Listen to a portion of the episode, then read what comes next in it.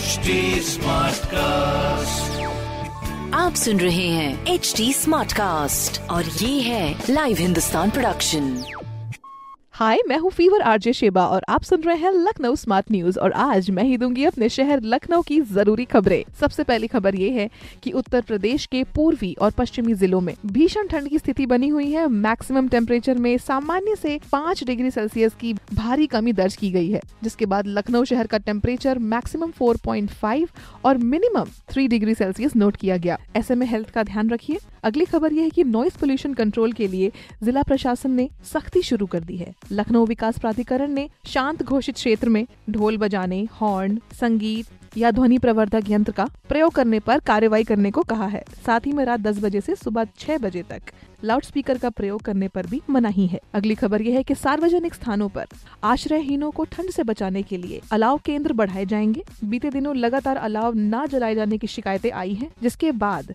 कल देर रात नगर आयुक्त ने रैन बसेरा के निरीक्षण करते हुए सार्वजनिक स्थानों में निरीक्षण किया और सभी कोविड प्रोटोकॉल्स के साथ में व्यवस्था सुनिश्चित कराने के निर्देश दिए हैं।